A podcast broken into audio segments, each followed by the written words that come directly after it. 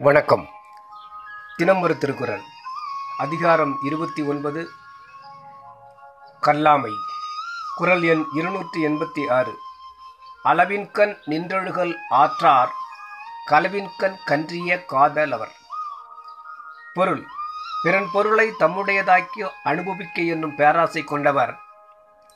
அறிவினால் பொருளின் தன்மையை ஆராய்ந்து அறிந்து அதன் வழி நடக்கும் ஆற்றல் அடைய மாட்டார் விளக்கம். அளவின்கண் இன்றலாவது உலகநிலை உயிர்நிலை இறைநிலை என்ற மூன்று பொருள்களின் இயல்புகளை அளவை தர்க்க நூல்களால் ஆராய்ந்து உண்மை கண்டு அதன் வழி நிற்றலாம். கன்றுதல் காதல் என்பதன் பொருள் முன்னே குறிப்பிடப்பட்டன.